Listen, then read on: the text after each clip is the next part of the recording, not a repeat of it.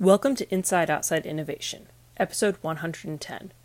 Shayna Stigler is Chief Empathy Officer at the startup Betwixt, that's focused on enhancing communication and trust between coworkers. She shared some insight they've gained on how to jumpstart and measure this growth, as well as how improvisation is integral to startups.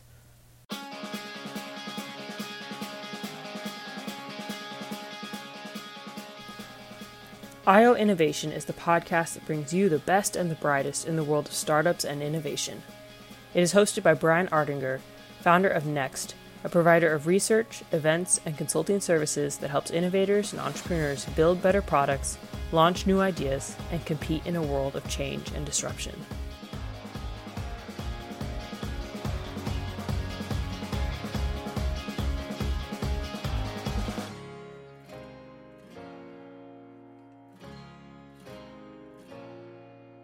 You know, essentially what we're serving to do is to try and understand the ways in which the nature of work is changing because of the rise of remote work and the rise in digital collaboration tools. And what we've kind of seen over the past couple of years um, is that, you know, as we're becoming more and more remote and more and more distributed, I don't know if you've heard the stat, but um, you know 50 50% of the workforce will be remote by 2020 which is just crazy. Um and you know with this becoming the new normal we are becoming more dependent upon digital tools uh, like slack and others like it as a means of collaborating and working with each other. And you know this presents kind of a new host of problems that we've never really had in the workforce. And we're reaching this really interesting point of trying to define what the future work looks like when we are um, existing and working in exclusively digital environments. And when you don't have, um, you know, the the opportunity to look at somebody across the desk from you, when you when we aren't spending more, the majority of our time um, in physical proximity with each other, um, and when we don't have the benefit of uh, physical cues and vocal cues that you would get if you were talking with somebody face to face, it makes it a lot more difficult to communicate. And I think a lot of us are are experiencing that. I was just reading this article this morning about, um, you know, techlash, which is um, the backlash that we're facing with our our relationship to technology, and um, you know, I think that's being felt really acutely uh, in our social circles, but I think mm-hmm. it's being felt even more aggressively at work. And um, so at the beginning of uh, 20, oh gosh, 2016, I think Google came out with this really interesting study that they had done on their internal team. So essentially, what they sought to do is to understand what are the contributors for higher levels of productivity and innovation within co-located teams. So these are teams that are working together with each other. Uh, physically together. Mm-hmm. And what they found that, you know, it didn't really matter how often the teams were meeting or what the leadership structure was really like. What they found was that the number one contributor for these outperforming teams, so teams that are having high levels of productivity and innovation, also had high levels of psychological safety, which is essentially I feel safe enough within this environment to take an interpersonal risk, which is, of course, the breeding ground for innovation, right? right? I have to feel safe with you in order to feel like I can raise my hand and say, Hey, Brian, I've got kind of a crazy idea, but I feel like it may just work. Um, and so they kind of walked away from that piece of research, you know, saying, while it's one thing to build that level of essentially trust or emotional connection within teams that are spending physical time with each other it's a completely different thing to do that in an in an exclusively digital work environment. Right. and so that's what we really set our sights on um, trying to answer that question. How do we use technology as a tool to help bring us closer together? How do we when we're working with people across the globe or even honestly if we're working with people across the floor from us if technology is intermediating our communication with each other, how do we make sure that that that technology is also allowing us a way to get to know each other and build rapport? So what we're learning is that the success of our work is literally dependent upon our ability to trust each other. So how do we do that within digital tools that were honestly not built for that? They were built, you know, you look at something like Slack, it was very much built for making communication more efficient um, which efficiency is um, you know definitely something that is helpful in a work environment but uh, building vulnerability building trust building rapport with somebody is by definition an inefficient system. It takes time over right. time to really know somebody. So you know how do we kind of reverse engineer these new digital work environments that that we're all working within and really excited about? How do we essentially reverse engineer them to make sure that we're not kind of losing our sense of connection in the process. And that's really what we aim to do. We're trying to understand you know how does how is trust built in an exclusively digital environment? What are the things that need to happen for us to feel like we trust each other? And how do we understand that um, you know trust is not something that can be built overnight. Trust is something that takes time. And we have try to continually ground ourselves in the real world and in the in the human examples really understanding you know what theories um, exist in psychology and sociology and human behavior about relationship building and trust building. And how do we map that um, to our these new digital environments that we're you know spending all of our time working and living within?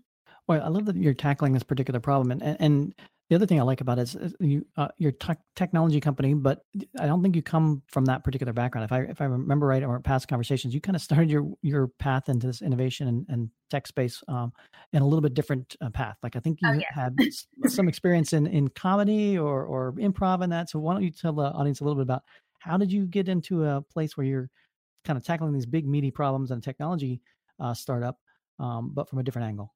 Oh yes, we are uh, kind of a, a band of renegades. A little bit, our team is. Um, I mean, first and foremost, our our leader, our CEO and founder, we call her our chief instigator, which I think is incredibly mm-hmm. appropriate for her and for this problem. Uh, is a lit philosophy major. She then spent her career in um, in strategy. She worked for you know some of the biggest brands like Capital One and Yahoo and Hilton uh, in building their strategy. But she is kind of the perfect marriage between, you know, essentially being able to ask the right types of questions in the right types of ways and also being grounded in lit philosophy in literature and philosophy that allows her to apply um, honestly a much more human approach to technology than what we've seen before and for myself i mean i i am a musical theater major which is probably the weirdest um, entry to tech that you could have. Um, i also spent some time um, working in innovation working in advertising. I also i i say that i was trained in improv comedy. That was my school uh, if you will. And um, what that has kind of allowed me to bring into my role as chief empathy officer is um, a sense of experimentation, a sense of play, um, a sense of um, you know really active listening. Um, I sometimes do corporate improv workshops for different organizations, and there are countless parallels between business and improv and technology and improv. I mean, this whole you know move fast and break things notion, or you know being really scrappy, being able to um, you know build and test really quickly. Uh, a lot of those models exist in improv and theater as well. Um, this idea of you know being able to ask the right types of questions um, you know being dedicated to um, the pursuit of the journey and not necessarily focus on the end goal um, is something that is a huge part of improv and is prevalent in the work that we're doing now. Really you know, wanting to approach technology from a much more methodical and mindful place. And, you know, it's really interesting. I feel like we're at this, you, again, going back to this notion of the techlash, and we're at this really interesting um, moment when we're really starting to define the role that technology should hold in our lives mm-hmm. and making sure that that relationship is one that is enabling as much of our humanity and as much of our empathy as possible and, you know, kind of what we're seeing in this techlash is a lot of the same brains who created the problem tasked with fixing the problem as well. And I think, you know, one of the strengths that we have as a team in the technology industry is having a diverse enough um, uh, perspective and backgrounds to be able to approach these really difficult, really heady problems from, um, you know, some really interesting places. And I think individually we all bring in kind of our, our weirdo, nonlinear backgrounds to be able to look at this problem from a different way and to apply um, different types of theories and different questions that um, haven't really been asked in this space before. And I think this is uh, a particularly um, important time to have diversity of perspective and diversity of thought and experience when we are defining what what the future of tech really looks like and you know what the future of tech looks like in our social spaces but especially in our working spaces mm-hmm. and you know we're reaching this really interesting intersection of you know within um, corporate structures this focus on culture and really what culture means and how do you su- support an organic dynamic culture? How do you make sure you don't lose sight of it when you're doubling and tripling in size you know every year? Um, with also this conversation around how do we make sure that um, technology can really be used as a tool to enable the best aspects of being human and i think it's it's no coincidence that these two conversations are happening simultaneously and we we're kind of straddling those two thoughts and really saying okay well if our goal is to um to make work something where the the people are at the center of it and really making culture something that can be incredibly organic and dynamic how do we also make sure that technology can be um, can serve those goals and right. make sure that um, you know we're really using technology as as this tool to do the best work that we can with each other well, I think it speaks to the trend of uh, in workplace in general that uh, people, given the, the changes in technology, changes in markets, changes in business models, that the, the workplace itself is going to have to become much more adaptable. And the tools are going to have to change to become more adaptable, but the, but more importantly, the people have to become more uh, diverse and and and capable of um, you know seeing things and doing things differently than in the past. The, the days of kind of having one job for 20 years and, and doing the same thing and just optimizing that are probably gone, right. um, at least for the majority of folks out there. Um, so, what are you seeing out there as far as uh, how, how does this actually work? Um, and what are some of the case studies that you're seeing that uh, uh, of how this is playing out in real life?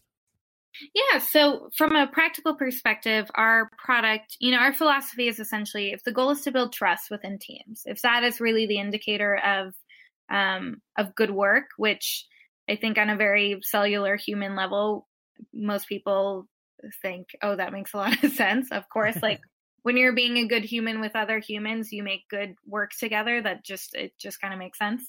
Um, so our you know we took a step back and said well how do we reach that how do you how does trust manifest and so we really serve to be a facilitator or a curator for conversation within groups and within teams. So we use questions as a mechanism to do that. And our questions are inspired from things like, um, you know, personality trait assessments like Myers Briggs or Big Five. Um, we also have a ton of questions that are sourced and inspired from uh, writing prompts mm-hmm. um, which honestly are some of my favorite questions. The one we got this week was, you know, you land in a new city with five bucks um, and nothing else in your pockets. What's the first thing you do?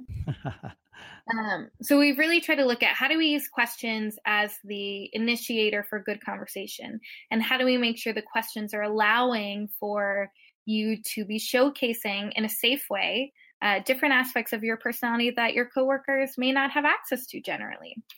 And, um, you know, we've modeled our approach based off of um, this theory that exists. It came out in the 70s. It's called the social penetration theory, which basically says, you know, people are like onions. You have to peel one layer at a time to get to the center. And the joke is once you get to the center, everybody cries. Um, but uh, the psychologist basically, um, you know, essentially said that there are three components to kind of reaching these more vulnerable states of who somebody is. Um, so you need level, uh, you need to have consistent interaction. So we ask a weekly question.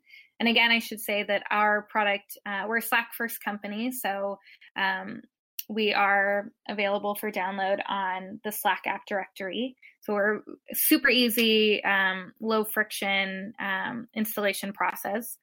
With the idea is that we will be expanding to other digital collaboration tools, we want to be wherever teams are working. Right. Um, So, you know, you need three kind of key ingredients to get to um, get to trust or get to vulnerability. So you need consistency of interaction. So we use a weekly question to engage conversation, and this is all happening within Slack. Um, the second thing that you need is reciprocity, which uh, is a huge thing for us. Reciprocity basically does not exist online right now.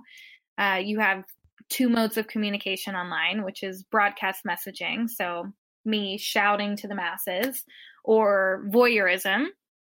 So I can go online and kind of stalk you and gain insight into who you are without having to give anything up. Right. Which, as we all know from being uh, human adults who hopefully have a lot of successful relationships in our lives, if you don't have reciprocity in your relationship, it's it's recipe for disaster. So uh, we bake in reciprocity to our product by saying only people who are willing to answer that week's question are allowed access to what everybody else said. And we really think it's important to to make that a hard and fast rule to say that, you know, if we're asking people to be vulnerable, you have to be vulnerable in order to get to gain the insight from somebody else being vulnerable. Um, and of course, if you are out of office that week or can't answer that week's question, you're of course able to get in on the next week. But for that conversation, we only want people who are willing to engage in the process. Hmm. It's an important part of building trust. If if you know if one side is being vulnerable, the other sh- side should be vulnerable as well. I imagine you can uh, you can actually then start measuring your your team effectiveness and you know which ones are working together, which ones are answering questions, which you know how, you can see over time how that like, would would help um, understand how teams are working together better and, and from that. But essentially, what we're assessing is contribution. Mm-hmm. So, you know, we've really tried to design a, a technology product that is not. Uh, our goal is not for you to be on our product all day, every day. Right. Our goal is for your interactions with, you know, our bot, but uh, more importantly, your team to be mindful. So, how do we look at um, at contribution? How do we really understand how much people are contributing to the conversation, which uh, is a is a tricky thing to track. Um, well, I, think that's totally uh, interesting because you know you do look over the last five years. You know, software companies specifically use that metric of engagement and how much time does a person use my particular software as a as a measurement of success or, or failure of the product. But I think we are moving towards more of a seamless integration with technology that you know it may actually be better the less you use a particular product um, and, and so the fact that you're cognizant about that and, and thinking about different ways to measure success around uh, adaptation and, and um, use of your product is kind of interesting. Yeah we try to be really really cautious and conscientious about that and it's really interesting i've had um, in some of our conversations with our, our pilot testers and our beta clients you know that's obviously a converse or a question that everybody has you know how do we know how do we gauge engagement? And um, what i try to tell them is you know i don't necessarily need people to be um, having a back and forth for four days that is uh, that isn't really um, vulnerable or intimate and people aren't really sharing having people back and forth being like yeah okay like definitely. It's not a, a, key uh, metric for understanding good engagement for us. Um, i'd rather have a day an afternoon of really focused like in-depth conversation. Um, that to me is much more valuable having maybe less but more um, robust exchanges as opposed to longer shorter, um, more surface in, um, uh, exchanges. So we've really tried to be mindful of that in terms of of understanding, you know, how do we know how do we know that this is working? How do we know that teams are in conversation? How do we know that they're engaged? And you know, just a simple back and forth doesn't really tell you much. Right. If I'm just saying you logged something, I logged something, you logged something, I logged something, that doesn't necessarily say that we're having a good conversation. You and I could be sending, you know, quick one or two word answers, right. and that that isn't a key. Um, you know, that doesn't really tell us that that we're engaging. Versus that, you know, Brian said a paragraph, I said a paragraph, you said a paragraph, and it, it maybe only lasted for 30 minutes to an hour, but it was much more meaningful to the both of us. Right. The same thing, I mean, goes with social media where you're, you know, just because you thumbs up something or liked something doesn't necessarily mean you're you have an engaged audience or, or, or whatever. Yeah. And that's that's you know and back to kind of the model that we're using to build what is essentially a digital trust model um, the the last component of that. So we have the consistent consistency of interaction we have the reciprocity piece and the third piece is you know these conversations have to be progressive.